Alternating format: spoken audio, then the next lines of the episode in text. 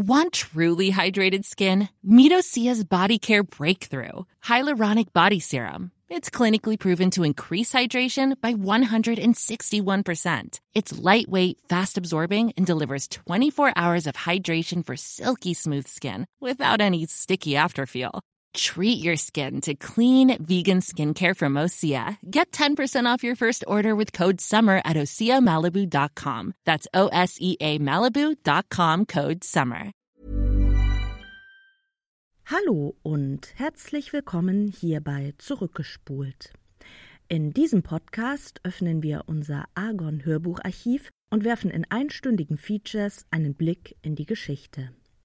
Ihr hört hier also Dokumentationen, die vor circa zehn Jahren bei uns erschienen sind und die wir euch auf diesem Weg nochmal zur Verfügung stellen. Heute hört ihr ein Feature zum Leben von Marlene Dietrich, die am 6. Mai 1992, also gestern vor 26 Jahren, in Paris gestorben ist. Wir wünschen euch eine interessante Hörstunde.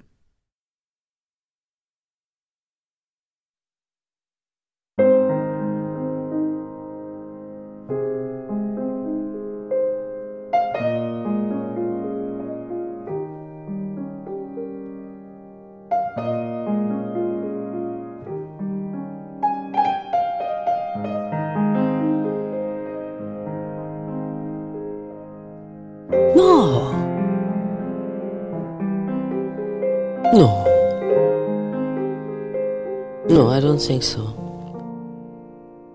Sie brachte es fertig, auf die meisten Fragen mit Nein zu antworten. Nein, nein. Alle Bücher, die über sie veröffentlicht worden waren, hielt sie für falsch und unwahr.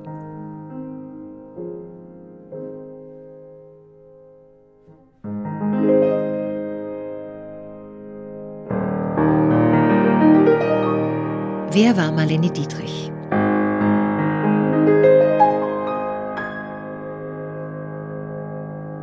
Mein Name ist Marlene Dietrich. Das ist kein Bühnenname, wie so oft geschrieben wurde. Fragen Sie irgendeine Schulfreundin von mir. Sie wird Ihnen das Gleiche sagen. Sie hieß wirklich Dietrich, aber der Vorname war laut Geburtsurkunde Marie Magdalene. In der Familie wird sie Leni, auch Lena genannt. Im Alter von zwölf Jahren verbindet sie ihre beiden Vornamen zu Marlene. Der Name hatte einen einzigartigen Klang. Es gab keine zweite Marlene.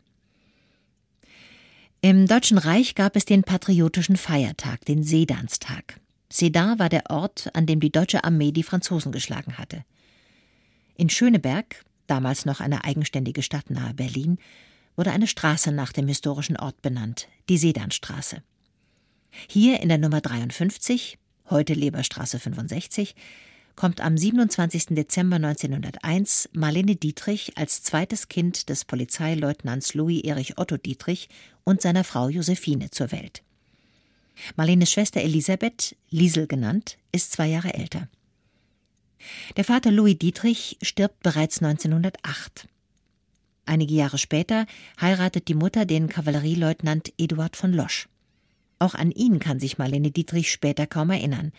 Er wird im Ersten Weltkrieg verwundet und erliegt einer Blutvergiftung. Große Trauer hat die Tochter nicht empfunden. Am Tag seiner Beerdigung notiert sie in ihrem Tagebuch Nun sind alle tot. Heute wird Vater beerdigt. Heute früh waren wir nicht in der Schule, sondern auf dem Ehrenfriedhof bei Vater. Sein Grab wurde gerade gegraben. Hier ist es furchtbar langweilig. Der einzige nette Schüler auf dem Bumme ist Schmidt. Das Zentrum der Familie ist die Mutter, die den Tagesablauf ihrer Töchter generalstabsmäßig organisiert. Die Schwester Liesel erinnert sich genau. 8 bis 1 Uhr Schule, halb zwei bis zwei Mittagessen, 2 bis 3 Uhr Schularbeiten, 3 Uhr bis halb sechs Privatunterricht in Französisch, Englisch, Musik oder Turnen, halb sieben bis halb acht Schularbeiten, dann Abendbrot, halb neun ins Bett. Die strenge preußische Erziehung prägt Marlene. Disziplin, Treue, Pflichterfüllung und Liebe zur Arbeit. Das werden ihre Lebensmaximen, die sie in ihrer Autobiografie so definiert. Erst und wichtigste Pflicht die Anforderungen eines jeden Tages und Liebe zur Pflicht. Die Liebe zur Arbeit, während man sie verrichtet. Liebe für die unveränderlichen Verantwortungen. Ich musste sehr früh lernen, die Zügel zu halten. Wenn du deinen Gefühlen so sehr nachgibst, dass sie dich beherrschen, wirst du zu einer Plage für deine Umwelt. Eine Plage für die Umwelt zu sein, war für meine Mutter zweifellos die schlimmste Demonstration schlechten Benehmens. Ich war davon genauso überzeugt wie meine Mutter.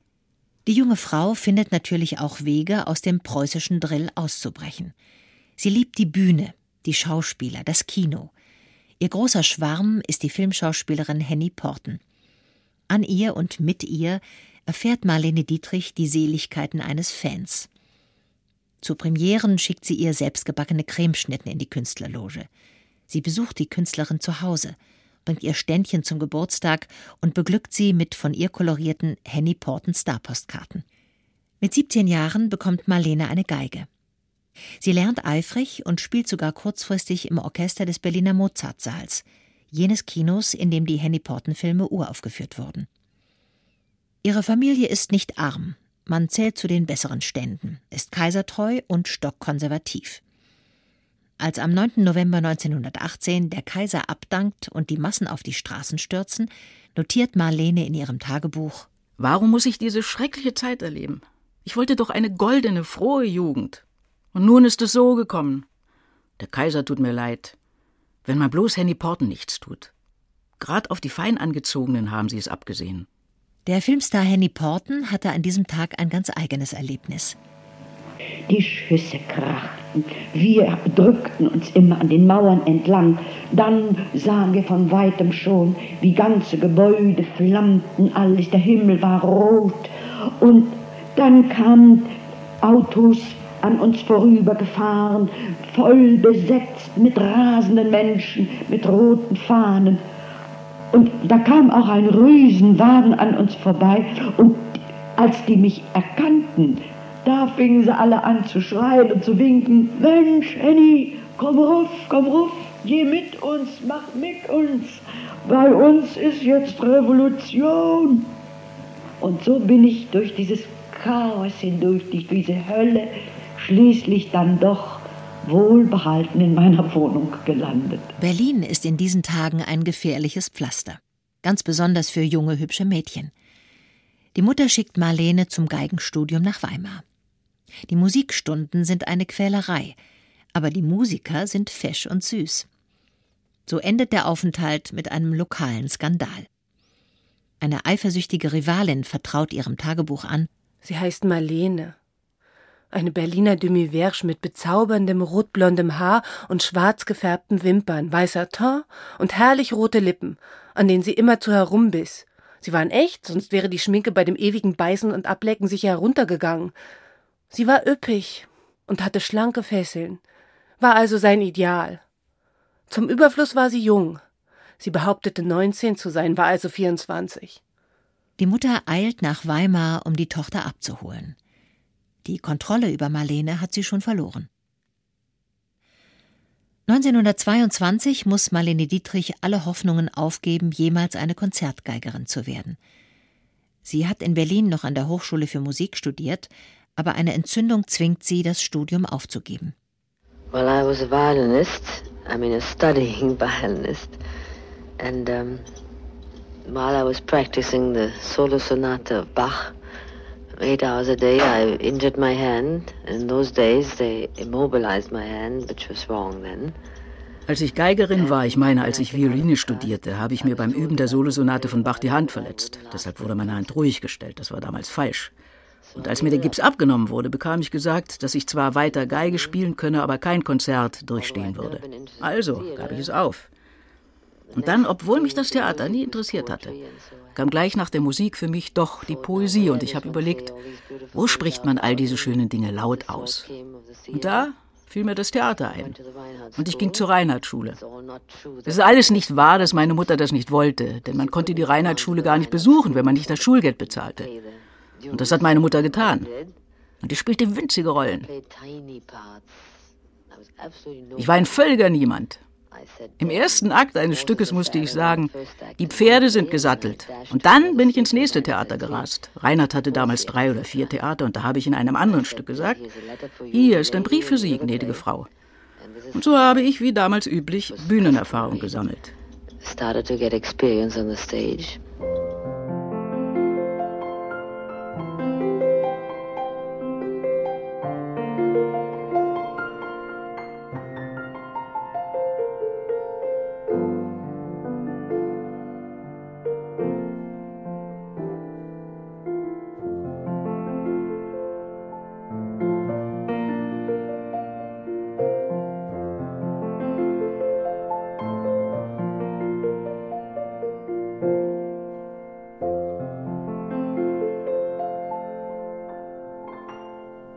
Als Star in Hollywood wird Marlene in den 30er Jahren gefragt, was sie von den Filmen Greta Garbos halte. Ja, ist ihre Antwort, das waren gute Filme. Ich habe sie in Berlin als Kind gesehen. Dabei ist Marlene vier Jahre älter als Greta Garbo. Ihr Geburtsjahr hält Marlene immer geheim, denn eins ist sicher: Wer schon im Stummfilm Karriere gemacht hat, der muss älter sein als sie. Marlenes eigene Weltkarriere beginnt mit dem Tonfilm, dem Blauen Engel in Deutschland und Marokko in den USA in den Jahren 1930 und 1931. Auf der Suche nach Komparsen für einen Stummfilm besucht der junge Aufnahmeleiter Rudolf Sieber im Sommer 1922 die Schauspielschule des Deutschen Theaters.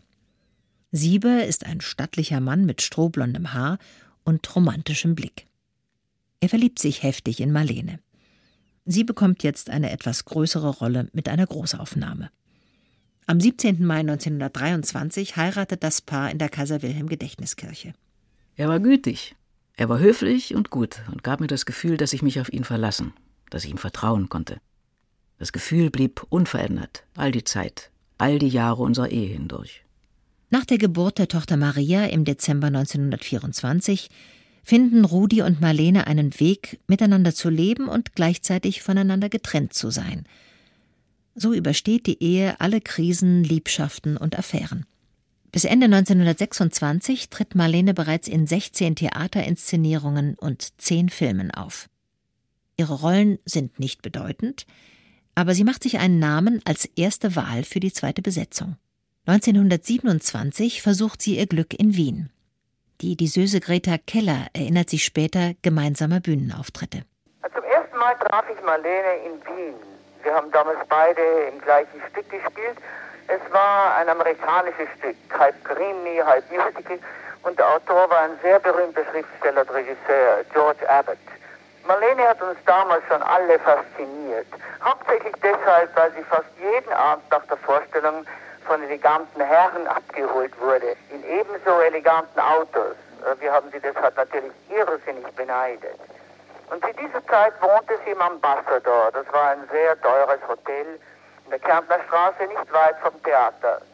Aber manchmal nahm sie mich äh, zwischen zwei Vorstellungen mit auf ihr Zimmer und sie spielte mir auf ihrer singenden Säge vor. Das war wirklich eine Säge. Mit der linken Hand brachte sie die Säge zum Schwingen und mit der rechten Hand spielte sie mit einem Geigenbogen drauf. Für mich war das natürlich vollkommen neu und etwas sehr Exotisches. Die singende Säge wird später in ihrem Leben noch eine Rolle spielen. Momentan aber bringt Marlene außer neuen erotischen Affären keine Erfolge zurück nach Berlin. Marlene erhält inzwischen bessere Engagements, auch Hauptrollen in Stummfilmen, und gilt doch immer noch, so ein Kritiker, als eine liebenswürdige Bürgschaft auf die Zukunft.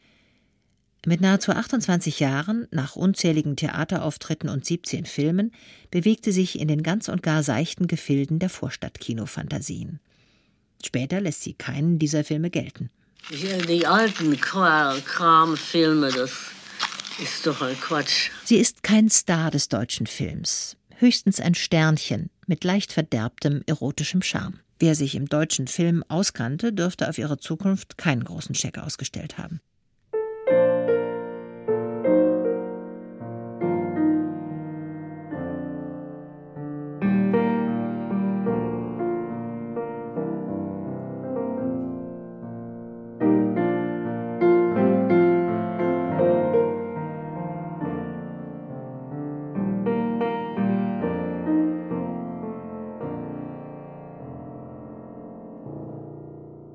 Gegen Ende der 20er Jahre kommt aus Amerika eine neue technische Sensation.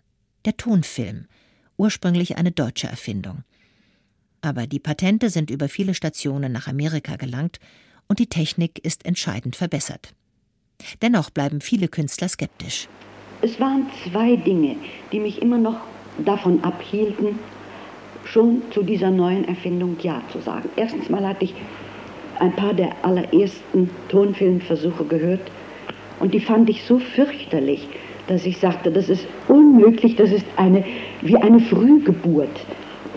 Das darf auf die Menschen überhaupt noch nicht losgelassen werden. Da stand irgendeiner auf der, auf der Leinwand und riss den Mund auf und aus irgendeiner ganz anderen Ecke kam eine düstere Stimme, die, das hörte sich an, als ob jemand auf einer Gießkanne bläst, die mit dem Menschen da oben überhaupt nichts zu tun hatte.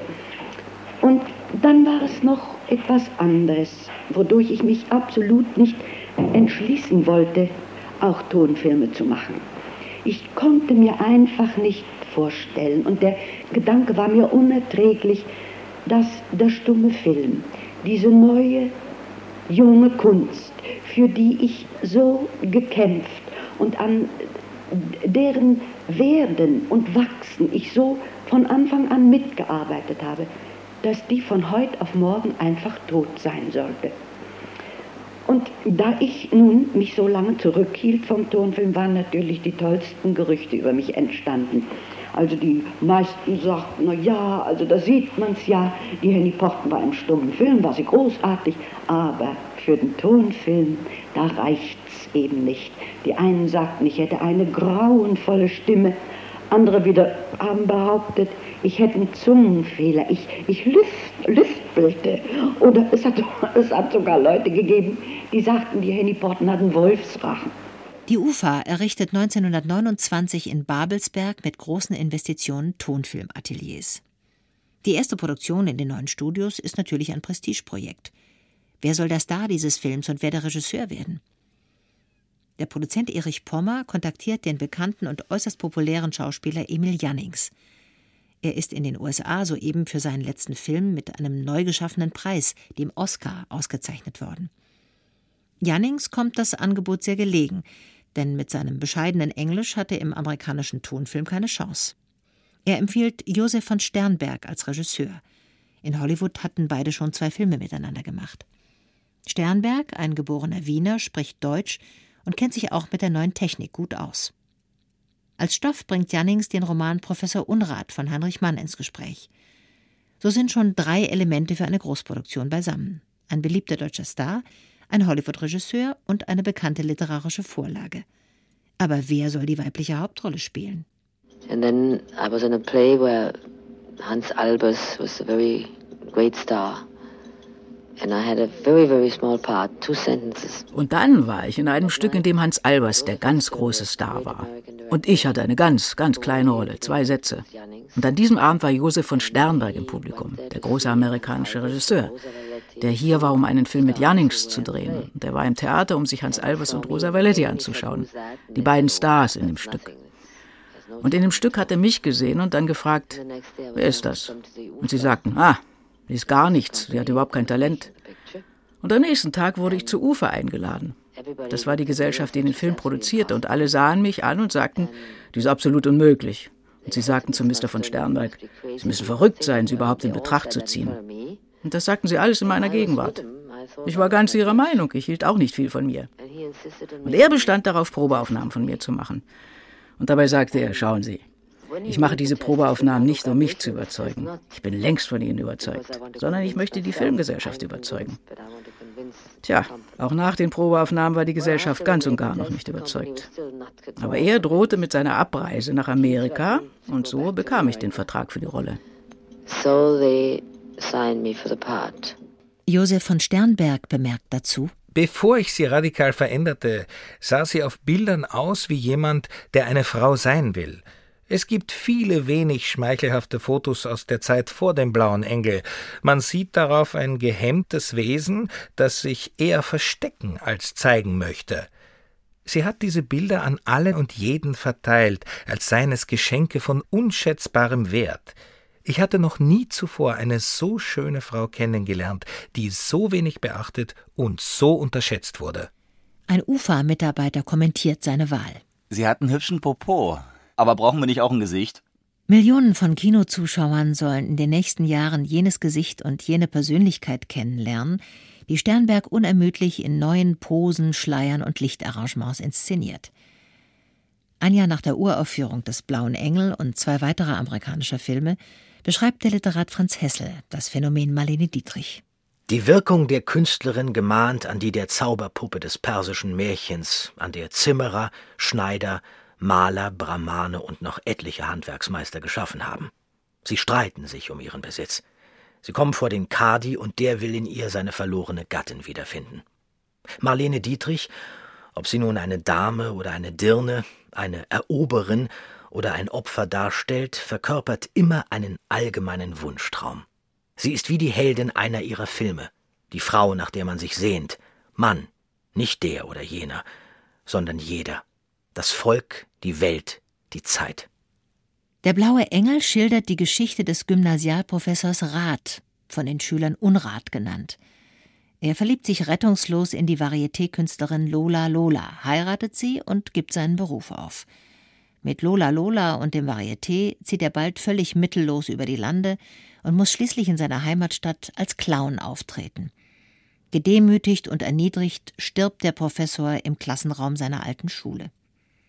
Lola Lolas Vitalität, ihr lässiger Umgang mit der Sexualität sind ein festes Fundament ihres Charakters.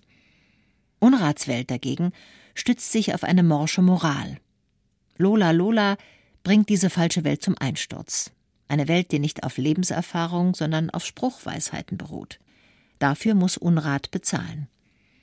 Der Professor ist der Liebe und der Erotik nicht gewachsen. Genau diese aber sind das Element von Lola Lola.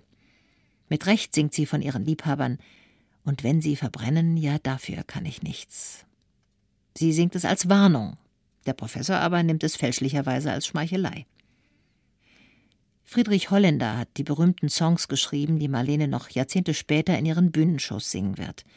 Ich bin von Kopf bis Fuß auf Liebe eingestellt, auf Englisch Falling in Love Again, wird zu ihrem Erkennungslied. Noch vor der Uraufführung sehen sich Vertreter der Hollywood-Firma Paramount Ausschnitte aus dem Blauen Engel an. Sternberg will Marlene mit nach Amerika nehmen, aber sie zögert. Vor allem die Trennung von Maria, ihrer sechsjährigen Tochter, fällt ihr schwer. Die Ufer dagegen macht es ihr leicht. Sie lässt eine Option auf einen neuen Film mit Marlene verfallen. Nachdem wir ungefähr eine Woche gearbeitet hatten, rief Mr. von Sternberg in Hollywood bei den Big Bosses seiner Firma, der Paramount Company, an. Sie sollten herkommen. Er habe jemanden gefunden, den er gut genug für Hollywood halte. Und sie sind hergekommen, haben sich ein paar Szenen angesehen und mir angeboten, mit einem Siebenjahresvertrag nach drüben zu gehen. Und ich sagte, schauen Sie, bitte verlangen Sie das nicht von mir. Denn ich bin in dieser Stadt aufgewachsen und ich habe hier meine Familie und ein Baby. Ich möchte nicht nach Hollywood. Und die UFA hat eine Option auf mich. Also kann ich sowieso nicht weg. Also sind sie alle wieder abgefahren und schließlich hat dann Mr. von Sternberg den Film abgedreht, den Film geschnitten und ist auch abgefahren. Und ich wartete auf diesen Tag, doch als der kam, machte man keinen Gebrauch von der Option. Und Mr. von Sternberg sagte die ganze Zeit, kommen Sie rüber. Marlene unterschreibt den Hollywood-Vertrag. Und so verließ ich am Abend der Premiere des Films Berlin. Das war am 30. April 1930. Berliner Publikum und Kritik sind sich einig. An diesem Abend wurde ein neuer Star geboren. In dieser Nacht macht sich Marlene auf den Weg nach Hollywood. Noch weiß sie nicht, welchen Erfolg der blaue Engel haben wird. Und in Amerika ist sie völlig unbekannt. Es sieht so aus, als habe sie die falsche Entscheidung getroffen.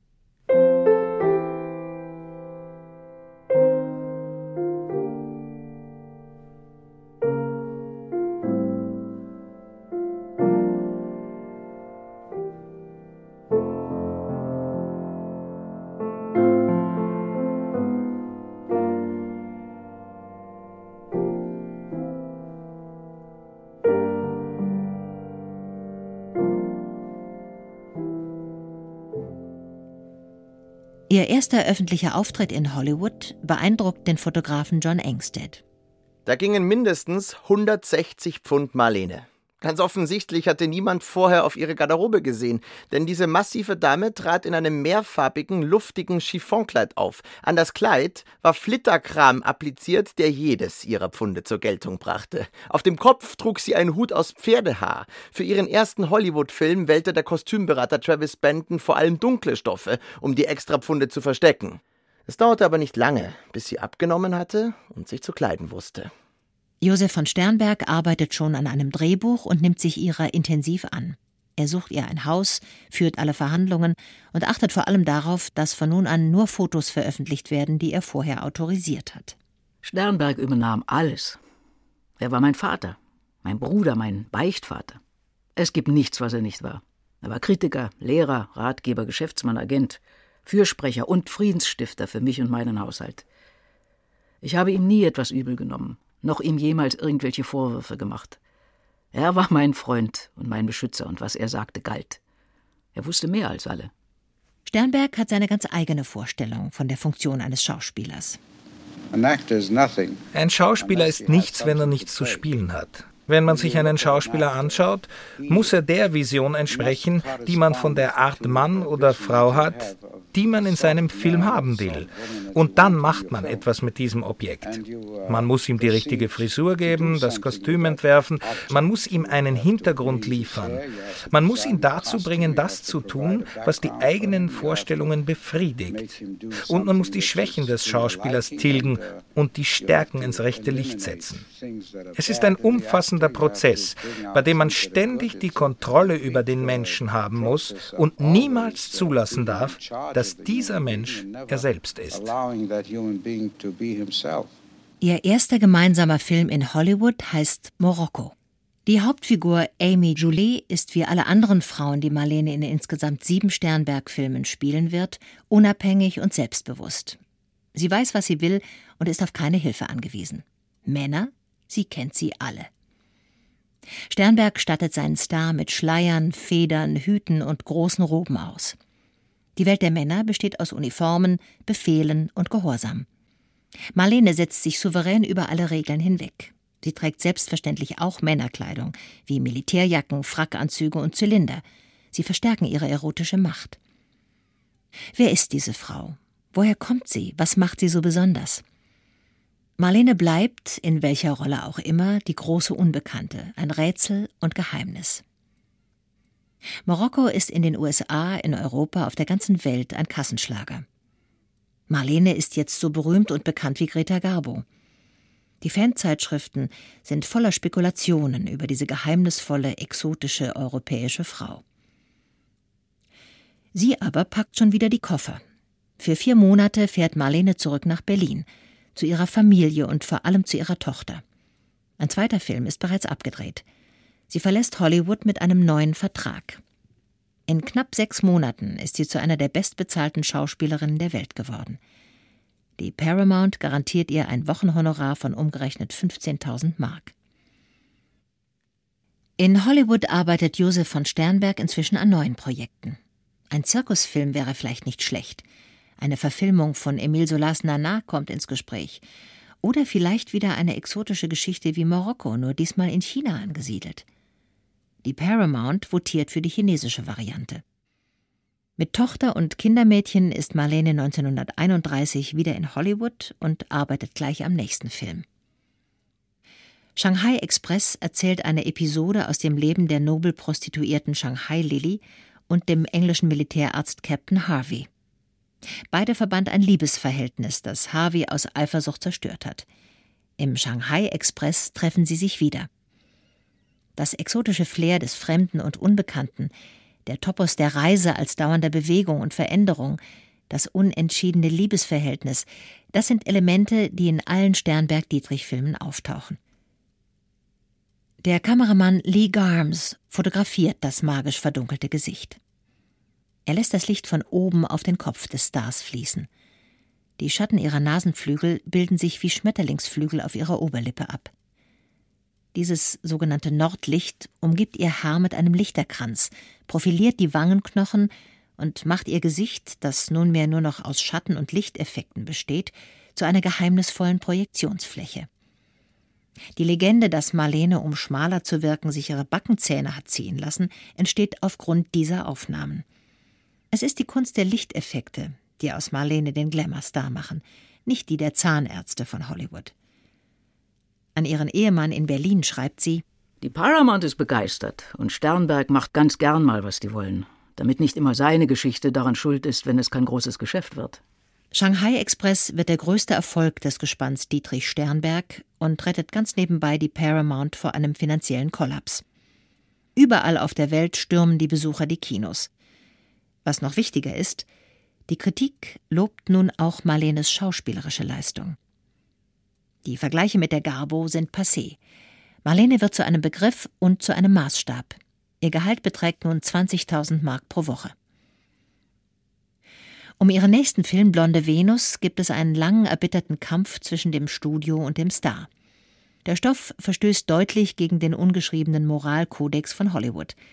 Marlene spielt die Hausfrau und Mutter Helen Faraday, die als Nachtclubsängerin und Geliebte eines reichen Galan Geld verdient, um ihrem schwerkranken Mann einen Kuraufenthalt in Europa zu ermöglichen. Nach seiner Rückkehr verstößt der Ehemann die vermeintlich untreue Frau. Es beginnt eine Odyssee von Mutter und Kind durch die USA, verfolgt von Polizei und bedrückt von wachsenden finanziellen Problemen. Schließlich gibt Helen Faraday das Kind ihrem Mann zurück, geht nach Europa und baut sich dort eine neue Karriere als Sängerin auf. Sie trifft ihren alten Liebhaber, kehrt mit ihm in die USA zurück und versöhnt sich schließlich mit ihrem Mann.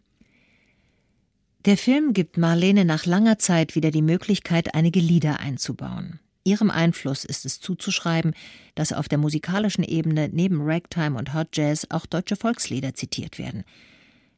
Der Film ist ein grandioser Misserfolg. Jetzt übernimmt Paramount das Kommando und trennt das Team Sternberg-Dietrich. Es war einfach zu mächtig geworden. Thank you.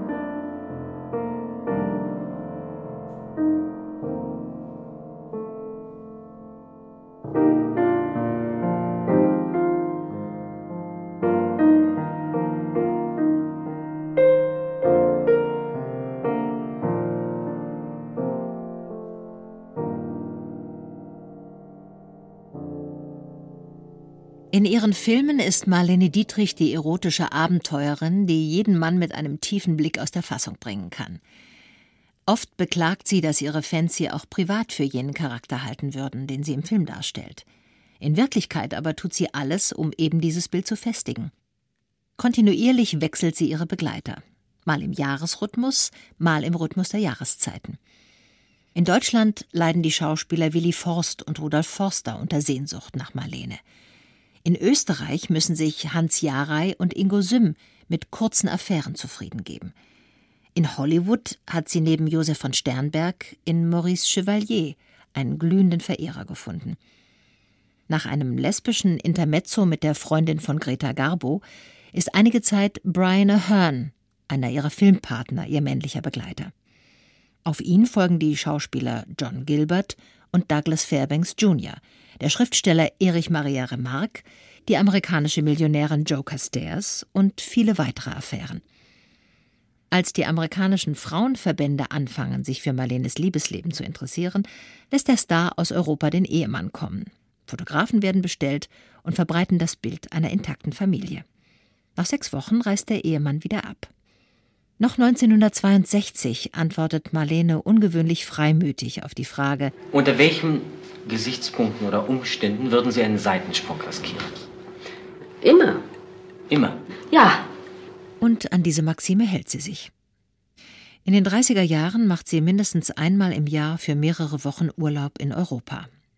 In Paris, Salzburg, London und Wien trifft sie Landsleute, die wegen ihrer jüdischen Herkunft, ihres Glaubens oder ihrer politischen Einstellung aus Deutschland geflohen sind.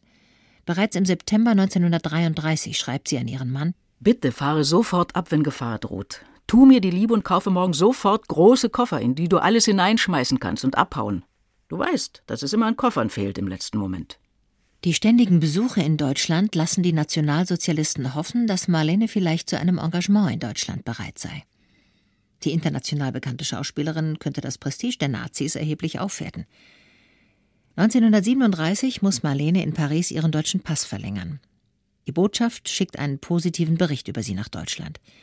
Propagandaminister Josef Goebbels notiert in seinem Tagebuch Marlene Dietrich hat alle gegen sie vorgebrachten Anschuldigungen entkräftet. Ich lasse sie in der Presse rehabilitieren.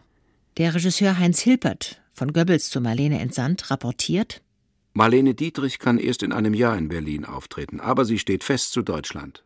Tatsächlich denkt sie nicht daran, nach Deutschland zurückzukehren. Bereits im März 1937 beantragt sie die amerikanische Staatsbürgerschaft. 1939 wird sie Amerikanerin. Den später erhobenen Vorwurf, sie habe ihr Vaterland verraten, kontert sie mit den Worten Es ist kein leichter Entschluss, seine Nationalität zu wechseln. Selbst dann nicht, wenn man die Ansichten und Methoden, die das Geburtsland plötzlich gutheißt, verachtet. Auch wenn man sich das Gegenteil einzureden versucht. All das verleugnen zu müssen, was man als Kind zu ehren lernte, gibt einem das Gefühl von Treulosigkeit, Die Liebe und Achtung für das Land, das einen aufgenommen hat, haben damit nichts zu tun. Mit dem Wechsel der Nationalität ist auch ein Verlust verbunden, den sie fast nie zugeben will. Nur einmal gelingt es einem Reporter, sie aus der Reserve zu locken. Was fehlt Ihnen?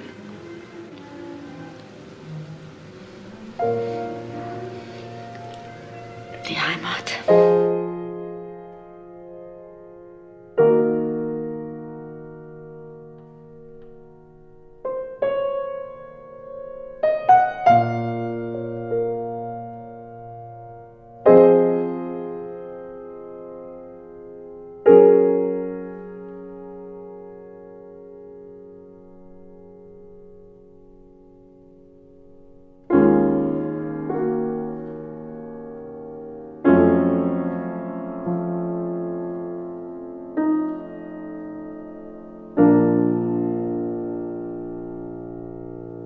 Im Juli 1939 ist Marlene schon seit fast einem Jahr ohne Engagement. Nach der endgültigen Trennung von Josef von Sternberg im Jahr 1935 hatte sie zu Spitzenhonoraren weitere vier Filme gedreht, aber das Publikum ist die lebensferne Luxusfigur langsam leid. Im Mai 1938 wird sie in einer Annonce der Filmtheaterbesitzer als Kassengift diffamiert. Das war ein schwerer Schlag. Joe Pasternak, ein alter Bekannter aus Berliner Zeiten und jetzt erfolgreicher Hollywood-Produzent, bietet ihr die weibliche Hauptrolle in dem Western Destry Rides Again an. Noch zwei Jahre zuvor hätte Marlene ein solches Angebot gar nicht erst in Erwägung gezogen. Ein Western war alles andere als ein Prestigefilm. Das war Gebrauchs- und Verbrauchsware. Für sie wird es der Start einer zweiten Karriere. Die New York Times schwärmt nach der Premiere Marlene Dietrichs Frenchie, die in einem Tingeltangel des Wilden Westens auftritt, ist schwer zu vereinbaren mit der posierenden Marlene Dietrich, wie man sie zuletzt sah. Eher denkt man an ihre Darstellung im Blauen Engel. Sie beschummelt beim Pokern einen blutigen Anfänger mit der größten Unverfrorenheit, lässt den Gewinn in ihren Ausschnitt gleiten und zuckt nicht mit der Wimper, als ein Cowboy vor sich hin sagt: In den Hügeln dort steckt Gold. Der Western ist ein Überraschungserfolg und formt ein neues Team, das Pasternak-Dietrich-Team. Auf Destry Rides Again folgt Seven Sinners, ebenfalls ein solider Kassenschlager, der diesmal in der Marine spielt. Aber noch wichtiger ist der neue männliche Hauptdarsteller, mit dem Marlene in den nächsten Jahren häufiger auftreten wird. Der Regisseur Tay Garnett hat sich John Wayne ausgesucht, braucht aber noch die Zustimmung von Marlene. Ich verabredete mich mit Marlene in der Kantine von Universal. Als wir eintraten, stand Wayne dort im Türrahmen und redete mit ein paar Freunden. Die Dietrich schwebte an ihm vorüber, wie es ihre Art war, als wäre sie unsichtbar. Dann hielt sie an, machte eine halbe Drehung und musterte ihn von oben bis unten, von der Schmalzlocke bis zu den Stiefeln. Als wir weitergingen, sagte sie zu mir in ihrem charakteristischen heiseren Flüsterton, Daddy, den kaufe ich mir. Und ich sagte, Honey, abgemacht, das ist unser Mann. In Seven Sinners trägt sie zwar wieder Männerkleidung, aber diese Marineuniform soll die Männer nicht nur verwirren, sie sagt auch, ich bin eine von euch. Und dazu mit einem Augenzwinkern, und ich kenne euch. Marlene kämpft um ihre Karriere und um ihren Platz in Hollywood. Und sie gewinnt. Sechs Filme dreht sie zwischen 1940 und 1942. Nicht alle so erfolgreich wie Destry Rides Again und Seven Sinners, aber alle handfeste Kost und solide Kassenfüller. Ich mache jetzt nur noch Actionfilme. Das Publikum mag keine seichten Salonkomödien und schweren Dramen. Glaubt sie, dass Josef von Sternberg ihrer Karriere geschadet hat? Alles, was ich bin, verdanke ich Josef von Sternberg.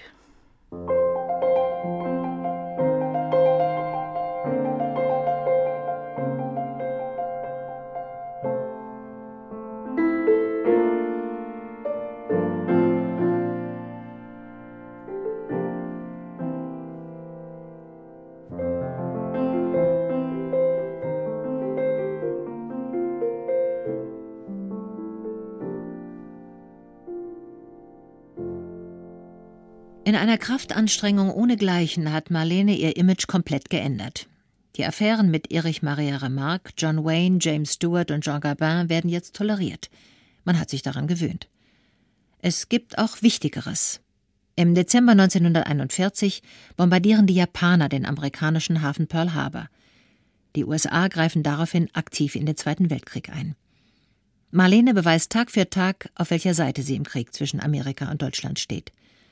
Sie ist jetzt die Hauptattraktion von amerikanischen Shows, in denen für Kriegsanleihen geworben wird. In 20 Monaten, von Januar 1942 bis September 1943, tourt Marlene durch die Vereinigten Staaten und bringt dem Schatzministerium mehr Geld ein als jeder andere Showstar. Hello Boys, ich bin heute Abend wahrscheinlich das einzige Girl auf der Welt, das ein Date mit 18.000 Männern hat. Zum ersten Mal in meinem Leben bin ich die ganze Nacht wach geblieben und 30 Meilen gefahren, nur um pünktlich zu einem Date zu kommen. Aber dann wiederum ist es auch das erste Mal, dass ich 18.000 Männer an einem Ort hatte. Sie singt nicht nur ihre Songs, sondern arbeitet auch ihre Texte selbst aus. Ihre Tourneedaten sind exakt geplant, Tag für Tag und Stunde für Stunde. Sie ist stolz auf ihre Leistung, bekommt vielfache Auszeichnungen und hat erstmals das Gefühl, etwas Sinnvolles für ihr Land tun zu können. Am 5. Januar 1944 fährt Jean Gabin von New York nach Europa, um auf der Seite des freien Frankreich zu kämpfen. Marlene, die trotz aller Affären in Jean Gabin ihre große Liebe sieht, entscheidet sich, gleichzeitig in Europa die amerikanischen Truppen zu unterhalten. Ihre erste Station im April 1944 wird Nordafrika sein, dort wo Jean Gabin stationiert ist. Die Arbeit in Afrika ist hart, erbarmungslos und erfolgreich. Von dort fährt Marlene nach Italien und spricht zu den amerikanischen GIs. Thank you. Dankeschön. Hello, boys. Hello, Boys. Ich möchte sagen, dass mir das gemeinsame Erlebnis des Entertainments mit Ihnen heute wichtiger ist als mein eigener Auftritt als Entertainerin. Ich hätte es kaum für möglich gehalten, dass ein Programm von so hohem Niveau hier an der Front präsentiert werden könnte. Außerdem möchte ich zusammen mit General Clark und Irving Berlin den Männern und Frauen der 5. Armee meine Hochachtung und Bewunderung aussprechen. Wenn die Moral so hoch bleibt, wie ich es bei meinem Besuch in Italien erlebt habe, können wir auf einen schnellen Sieg hoffen. Leben Sie wohl. Viel Glück. Gott schütze Sie. Als sie im Juni 1944 in die USA zurückkehrt, hat sie in neun Wochen 68 Auftritte absolviert und rund 150.000 amerikanische Soldaten begeistert. Im September 1944 unternimmt Marlene eine zweite Truppentournee. Mit den Alliierten kommt sie nach England, Frankreich und kurz vor Ende des Krieges auch nach Deutschland. Im Juni 1945 tritt sie ein erstes Mal wieder in Berlin auf, nahezu unbemerkt von den Berlinern, gefeiert von den Amerikanern. Die Soldaten trampeln bei ihrer Show vor Vergnügen, aber aus den puritanischen USA kommt auch Kritik. Schließlich ist ihre Show voller erotischer Anspielungen. Sie tritt beispielsweise als Gedankenleserin auf und sagt dann Nein, nein, denken Sie an etwas anderes. Das kann ich hier nicht sagen. Hinzu kommt, dass Marlene auf allen Shows vor den Soldaten die singende Säge zwischen die Beine klemmt und darauf spielt. Hey, da habe ich eine Idee. Wenn ich schon nicht in der Metropolitan singen kann, dann kann ich doch vielleicht ein Konzert in der Carnegie Hall geben. So, so, in der Carnegie Hall. Was wollen Sie spielen? Eine singende Säge? Ja. Das können Sie sicher erklären. Was haben Sie gesagt? Ich habe ja gesagt, ich spiele die singende Säge und ich habe meine Säge gleich mitgebracht. Oh nein, das ist ein böser Traum. Möchten Sie mich darauf spielen hören? Moment mal, Sie sind doch Marlene Dietrich, oder nicht? Ja. Dann ist es bis jetzt also kein Traum. Und Sie sagen, Sie spielen auf der singenden Säge. Mhm. Jetzt weiß ich alles. Okay, dann spielen Sie eben auf Ihrer Säge. Ich muss mich nur kurz vorbereiten. Machen Sie nur. Liebe Musikfreunde, Sie werden das nicht für möglich halten. Marlene Dietrich spielt auf der singenden Säge. Maestro Lavelle zählt ein und Einsatz Miss Dietrich. Baum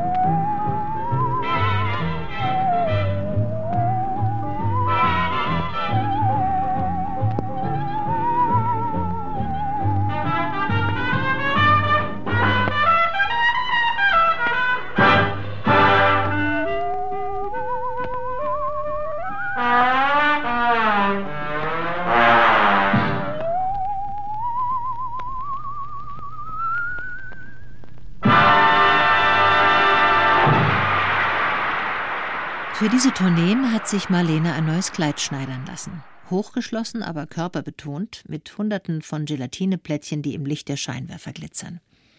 Das trägt sie auch in dem Film A Foreign Affair, der schwarzen Nachkriegskomödie von Billy Wilder aus dem zerstörten Berlin. Sie besingt darin die Ruins of Berlin.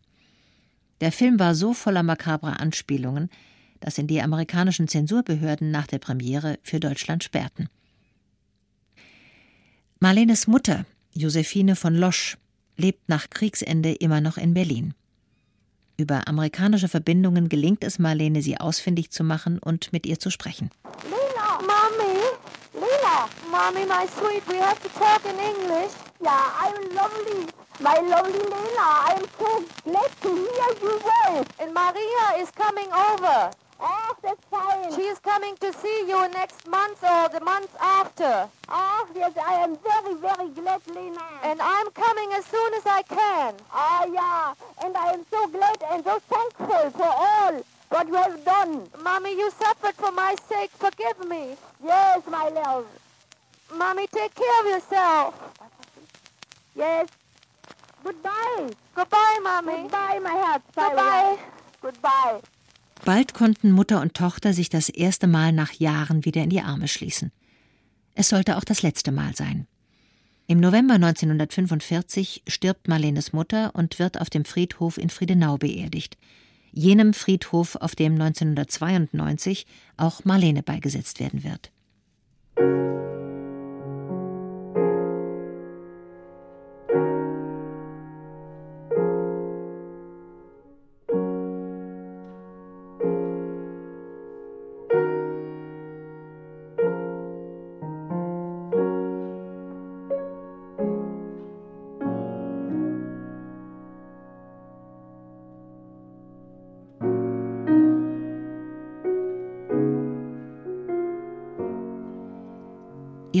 Einsatz im Krieg schildert Marlene mit dem ihr eigenen Understatement. Nichts anderes war wichtig, als seine Pflicht zu tun. Und das möglichst gut. Dafür wird sie als erste Frau in Amerika mit der Medal of Freedom ausgezeichnet und in Frankreich in die Ehrenlegion aufgenommen. Die Orden ändern nichts daran, dass Marlene nach dem Krieg für eine Zeit lang ziemlich orientierungslos ist. Obwohl sie mit berühmten Regisseuren wie Alfred Hitchcock, Fritz Lang oder Billy Wilder arbeitet, findet sie die Filmarbeit im Grunde langweilig. Schauspielerin, das ist doch kein sinnvoller Beruf. 1948 bringt ihre Tochter Maria den ersten von vier Enkelsöhnen auf die Welt. Das ist die Erlösung. Marlene wird wieder gebraucht. Ich war beschäftigt als Kindermädchen, als Babysitter, eben als Mädchen für alles. Das war eine wundervolle Zeit. Nicht so wunderbar ist, dass die Presse Marlene nun als die schönste Großmutter der Welt bezeichnet. Sie ärgert sich wieder einmal maßlos über die Presse. Es gibt doch Schauspielerinnen, die sind älter als ich und man redet nie davon. Und mit mir macht man immer diese große Tour und die Großmutter, das fürchterliche. Ich verstehe, wenn ich zum Beispiel ähm, nur berühmt geworden wäre, weil ich Großmutter war, dann verstehe ich, dass man sagt, die Großmutter Marlene, ja? Das kann man ja Aber nicht sagen. ich war ja nur schon bekannt, äh, früher schon. Was hat über das Privatleben damit zu tun? Aber da die Tatsache nun einmal in der Welt ist, muss sie damit auch umgehen. Marlene, ich lese immer wieder, wie beschäftigt du bist. Persönliche Auftritte, Filme, Radio, Schallplatten. Ja, und außerdem kümmere ich mich jeden Donnerstagabend um die Babys meiner Tochter. Ach ja, stimmt, deine Tochter, die hat zwei reizende Kinder. Tja, Marlene, das macht dich dann ja wohl zu... Einen Babysitter?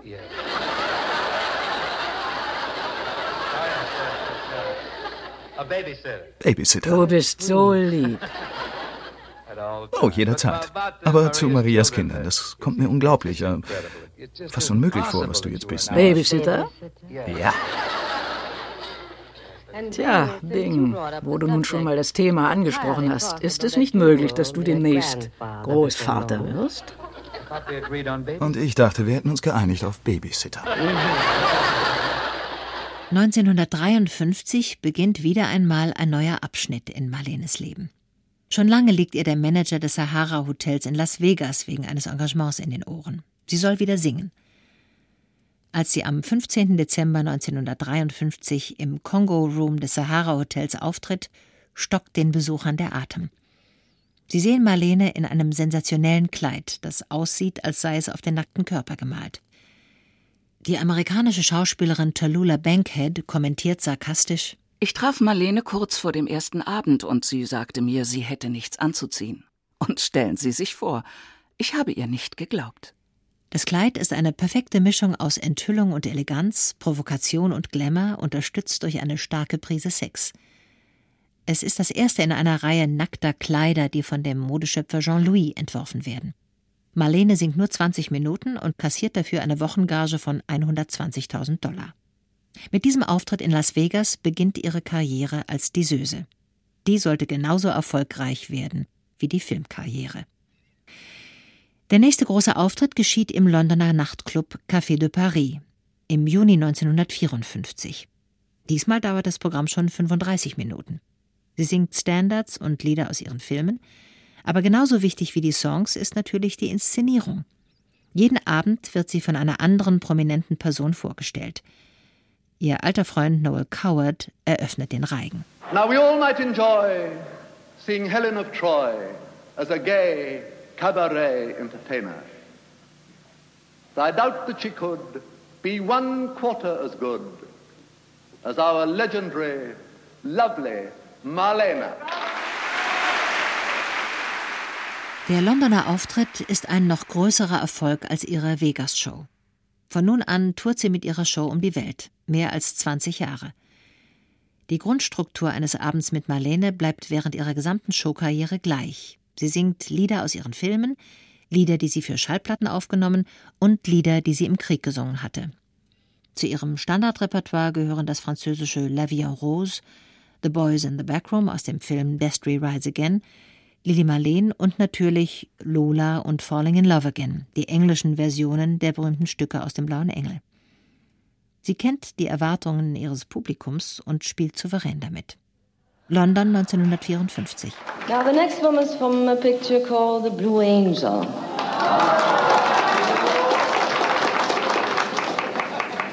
It's not that one. We sing that later. Olympia, Paris 1962. Voici une chanson du film L'Ange Bleu. Non, non, non, non, ce n'est pas celle-là. C'est une autre. 1963, Stockholm. Now here's a song from the very first film I ever made, from The Blue Angel.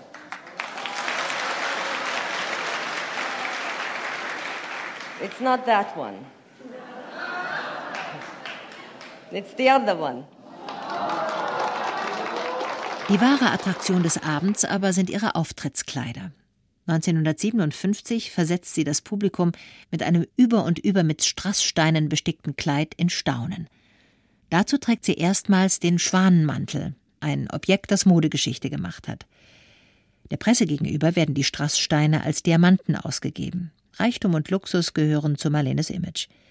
An einem Abend trägt sie am Körper, was andere nicht in einer Lebensspanne verdienen können. 1958 trägt sie erstmals das berühmte Tasselkleid. Tasseln sind kurze Kettchen mit aufgezogenen Glasperlen, an deren einem Ende häufig eine Bommel aus Strass oder Glas hängt, während das andere Ende mit einem Faden am Kleid befestigt wird. Die Stickerei lässt den oberen Teil der Brust weitgehend frei, an der unteren Hälfte des Busens baumeln die Tasseln. Dieses Kleid lebt von der leisen Bewegung. Bei jedem Atemzug zittern die Strassbommeln leicht und beginnen im Licht zu funkeln und zu glitzern.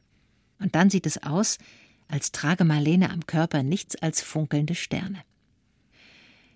Neben Jean-Louis, der die ausgefallenen Kostüme entwirft, findet Marlene einen Mitarbeiter, der ihre alten Lieder und angestaubten Arrangements aufpoliert, Burt Bacharach.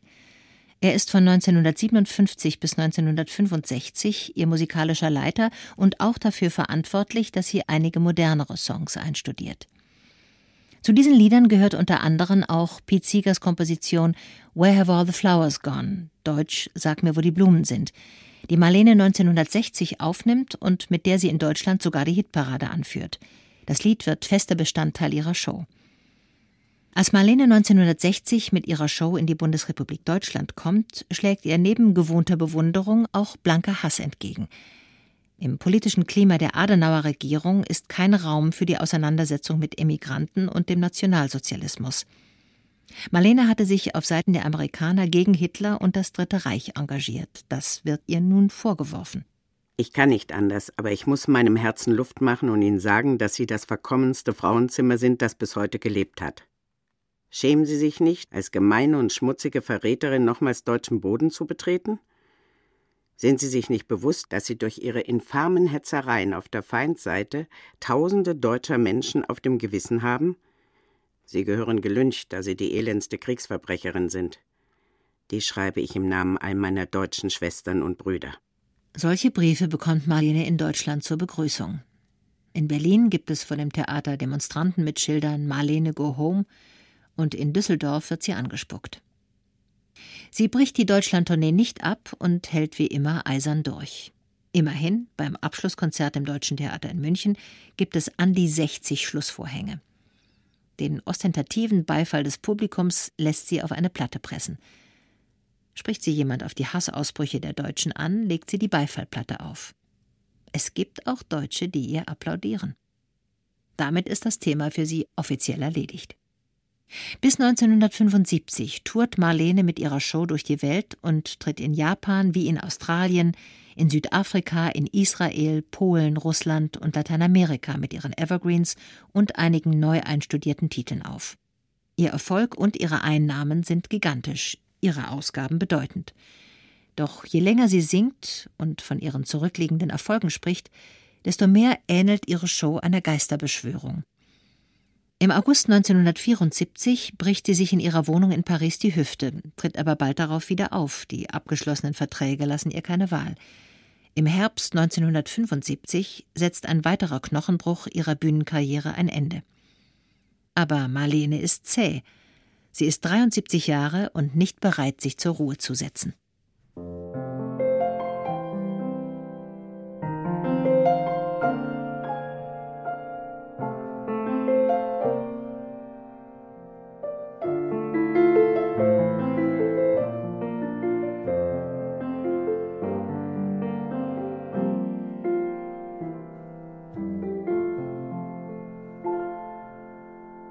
Immer wieder hat sie sich den Vorschlägen einer Autobiografie widersetzt.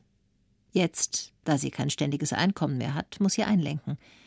Das Buch Nehmt nur mein Leben, 1979 erschienen, ist nicht schlecht, es ist in seinem Understatement sogar auf unterhaltsame Weise intelligent.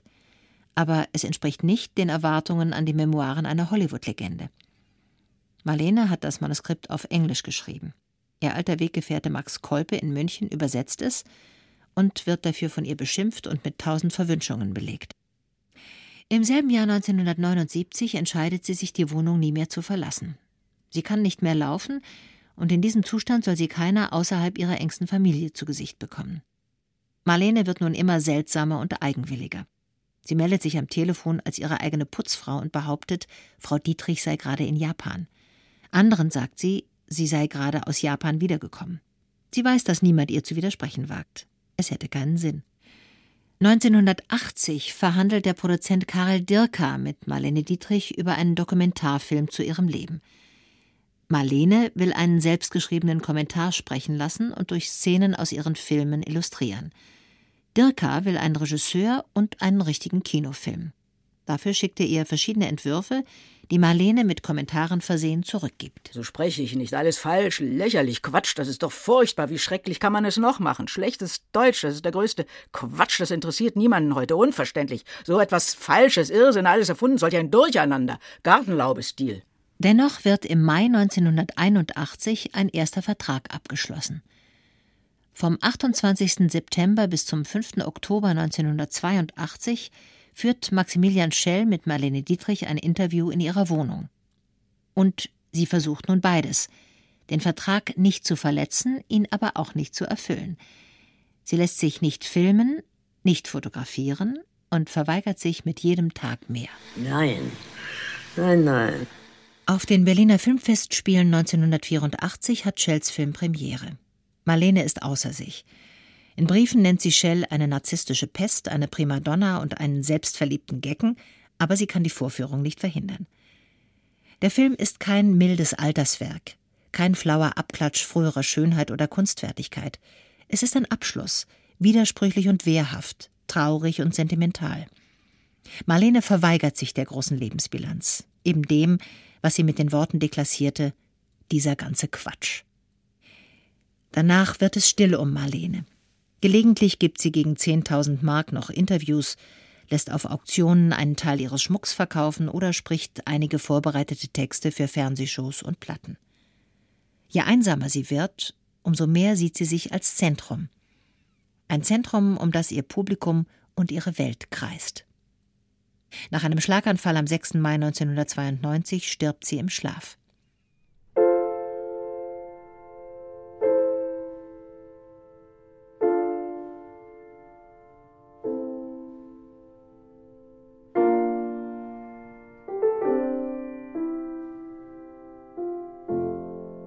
Was die Medien über sie schreiben würden, interessierte sie kaum. Das Exklusivrecht über die Illustrationen zum Bericht über ihren Tod mit Altersfotos und Dokumenten hatte sie schon Jahre zuvor verkauft. Am 16. Mai 1992 wurde Marlene in ihrer alten Heimatstadt Berlin beerdigt. Ein Jahr darauf übergab ihre Tochter Maria den umfangreichen Nachlass ihrer Mutter der Stadt Berlin. Seitdem vergeht kaum ein Jahr, in dem nicht in irgendeiner Stadt eine große Marlene-Ausstellung eröffnet wird.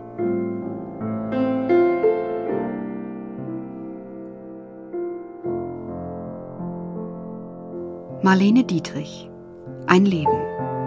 Eine Hörbiografie von Werner Sudendorf. Erzählerin Maren Kreumann. Marlene Dietrich, Tatja Seibt. In weiteren Rollen Marina Behnke, Andreas Bittel, Martin Engler, Andreas Fröhlich, Christian Gaul, Deborah Kaufmann, Christian Körner, Matthias Ponnier, Monika Praxmarer, Falk Rockstroh, Rita Sommer, Sophie Schabs, Ursula Stark. Klavier Alexis Pope. Ton Matthias Patch. Regie Gottfried von Einem. Eine Produktion von Mainland Media im Auftrag von Argon Hörbuch 2007.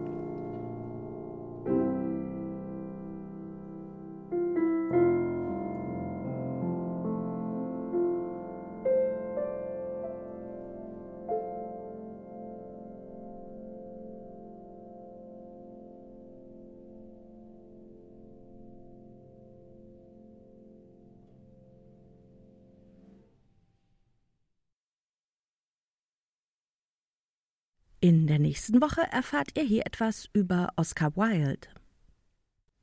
Wenn ihr mögt, gebt uns doch eine Bewertung bei iTunes und Co. Wir würden uns sehr freuen. Wir haben übrigens auch noch andere Podcasts, zum Beispiel Morgen ist Zukunft. Dort besuchen wir Projekte und Organisationen, die sich für eine gerechtere, nachhaltigere, umweltfreundlichere und überhaupt viel bessere Welt einsetzen. In den ersten Folgen geht es zum Beispiel um Tiny Houses, vegane Kondome und Permakultur. Das alles findet ihr unter podcast.argon-verlag.de oder aber in der Podcast-App eurer Wahl. Na dann, macht's gut und bis zur nächsten Woche.